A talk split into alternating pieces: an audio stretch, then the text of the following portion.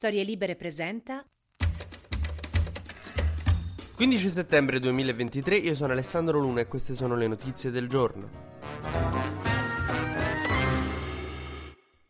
L'emergenza sbarchi è più forte che mai e la cosa ironica è che al governo ci sono Giorgia Meloni e Matteo Salvini, che improvvisamente sono diventati di sinistra, non so che vi è successo, raga, avete visto un film di Nanni Moretti, vi siete commossi a un concerto di Manu Ciao e avete deciso sì, accogliamoli tutti, oppure forse, no, mi viene il dubbio, questa cosa di bloccare gli sbarchi, il blocco navale, tutte queste robe che avete promesso, forse non si può fare perché il Mediterraneo non è tipo la finestra da cui parte uno spiffero, dici chiudi un attimo, è una roba un po' più complicata, mo, eh, giustamente c'è chi sta facendo notare che negli anni, per cifre di migranti che arrivavano in Italia ben minori, Meloni e Salvini hanno lanciato delle campagne d'odio che hanno in parte distrutto la reputazione, in parte acco- insomma raccolto minacce ai danni di Luciana Lamorgese e altri ex ministri dell'interno, Matteo Renzi, che bisogna dire, non è che io impazzisca per lui, però in quella stagione lì lanciarono delle campagne d'odio terrificanti Meloni e Salvini contro Renzi e quindi forse oggi sarebbe il caso di chiedere scusa. Ieri a Lampedusa sono arrivati altri 800 migranti. Sull'isola ci sono 7500 migranti. Gli abitanti di Lampedusa sono 5871. Ci sono più richiedenti asilo arrivati in questi giorni che abitanti sull'isola. È una cosa impressionante. Il Ministero dell'Interno ha detto che entro domani verranno mandati e ridistribuiti in tutta Italia con navi, camion, de tutto. Se qualcuno ha un motorino lo mette a disposizione. Solo che giustamente denunciano eh, le ONG contro cui pure avevano lanciato le gran campagne d'odio quando non erano il governo Salvini e Meloni che eh, sono stati smantellati i sistemi sistemi d'accoglienza, soprattutto dal decreto sicurezza di Salvini di quando stava con il governo con Giuseppe Conte, perché questa cosa magari ricordiamola, e quindi adesso ci troviamo senza gli strumenti per governare l'immigrazione. Mo Salvini ha detto bisogna mandare la marina militare a far che non si è ben capito, perché non li puoi riportare indietro che se no eh, entri nelle acque dei altri che giustamente dicono non puoi entrare qua. Insomma, forse era il caso di investire in un sistema di accoglienza e canali legali che avrebbero fatto diminuire la pressione, però vabbè.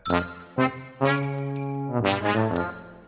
Ma torniamo in Europa perché eh, c'è un problema, un'emergenza. I tassi sono ai massimi storici e purtroppo non si tratta degli animaletti pelosi, altrimenti sarebbe un'emergenza cucciolosissima. Si tratta dei tassi di interesse. La BCE ha deciso di alzarli di nuovo per fermare l'inflazione e per cui chi ha un mutuo a tasso variabile, insomma, non è un bel periodo. Se avete un amico che ha un mutuo a tasso variabile, gli dite ti dispiace se vengo da te, mi appoggio da te un paio di giorni, sì, gli dispiace, cioè non ci andate. Poi magari non ve lo dice, ma gli dispiace.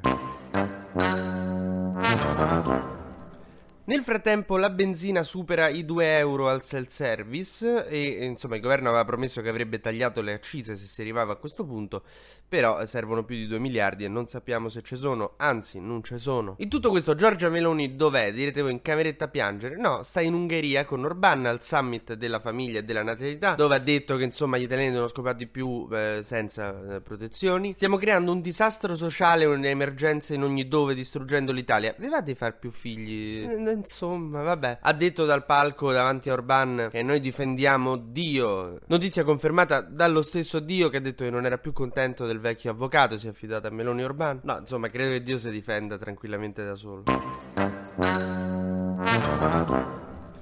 Ma facciamo un breve consueto giro sugli esteri perché eh, la guerra in Ucraina si è spostata diciamo sul Mar Nero, soprattutto in Crimea e nella regione di Kherson e Melitopol, perché quella è una regione centrale per l'esportazione del grano, quindi Putin ha fatto fuori insomma più di una tonnellata di grano in questi mesi, sempre perché è una personcina a modo. Mia nonna mi faceva baciare il pane quando cascava da terra, questo bombarda il grano. Allora Putin se c'avevi mia nonna, sai i ceffoni che pigliavi? Altro che mire espansionisti, prima metti a posto la camera, poi forse invadi l'Ucraina. Nel frattempo in Iran non è finito un cavolo, cioè noi ci siamo dimenticati di sta storia di Masha Amini e delle proteste, ma in realtà le, le, cose sono andate avanti e adesso si avvicina il primo anniversario della morte di Masamini, la ragazza uccisa dalla polizia morale, morta in custodia della polizia morale, dopo che era stata arrestata perché non indossava bene il velo. In tutto questo sono morti 500 studenti e manifestanti in questo anno di proteste in Iran, per cui adesso insomma l'Iran è tutto blindato perché tra poco ci sono le elezioni parlamentari e il regime non vuole scossoni. Ma soprattutto l'Iran ha di fronte a sé una tragedia ancora più grande, cioè la visita di Di Maio in quanto inviato dell'Unione Europea. Praticamente Di Maio andrà a Teheran eh, per trattare la liberazione di un funzionario eh, dell'Unione Europea che è imprigionato in un carcere iraniano. Io mi immagino questo che sta in cella, gli dicono tranquillo, sta arrivando Di Maio a liberare. Però oh, magari ci riesce e mi rimangio tutto.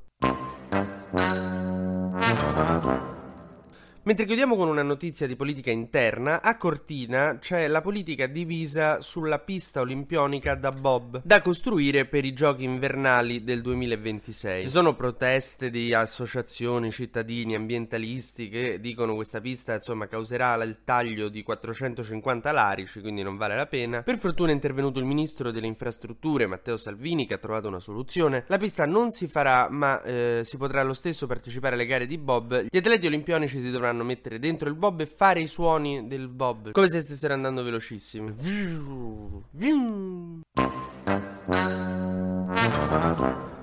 TG Luna torna la settimana prossima, sempre tra le 12 e le 13 e sempre da lunedì al venerdì.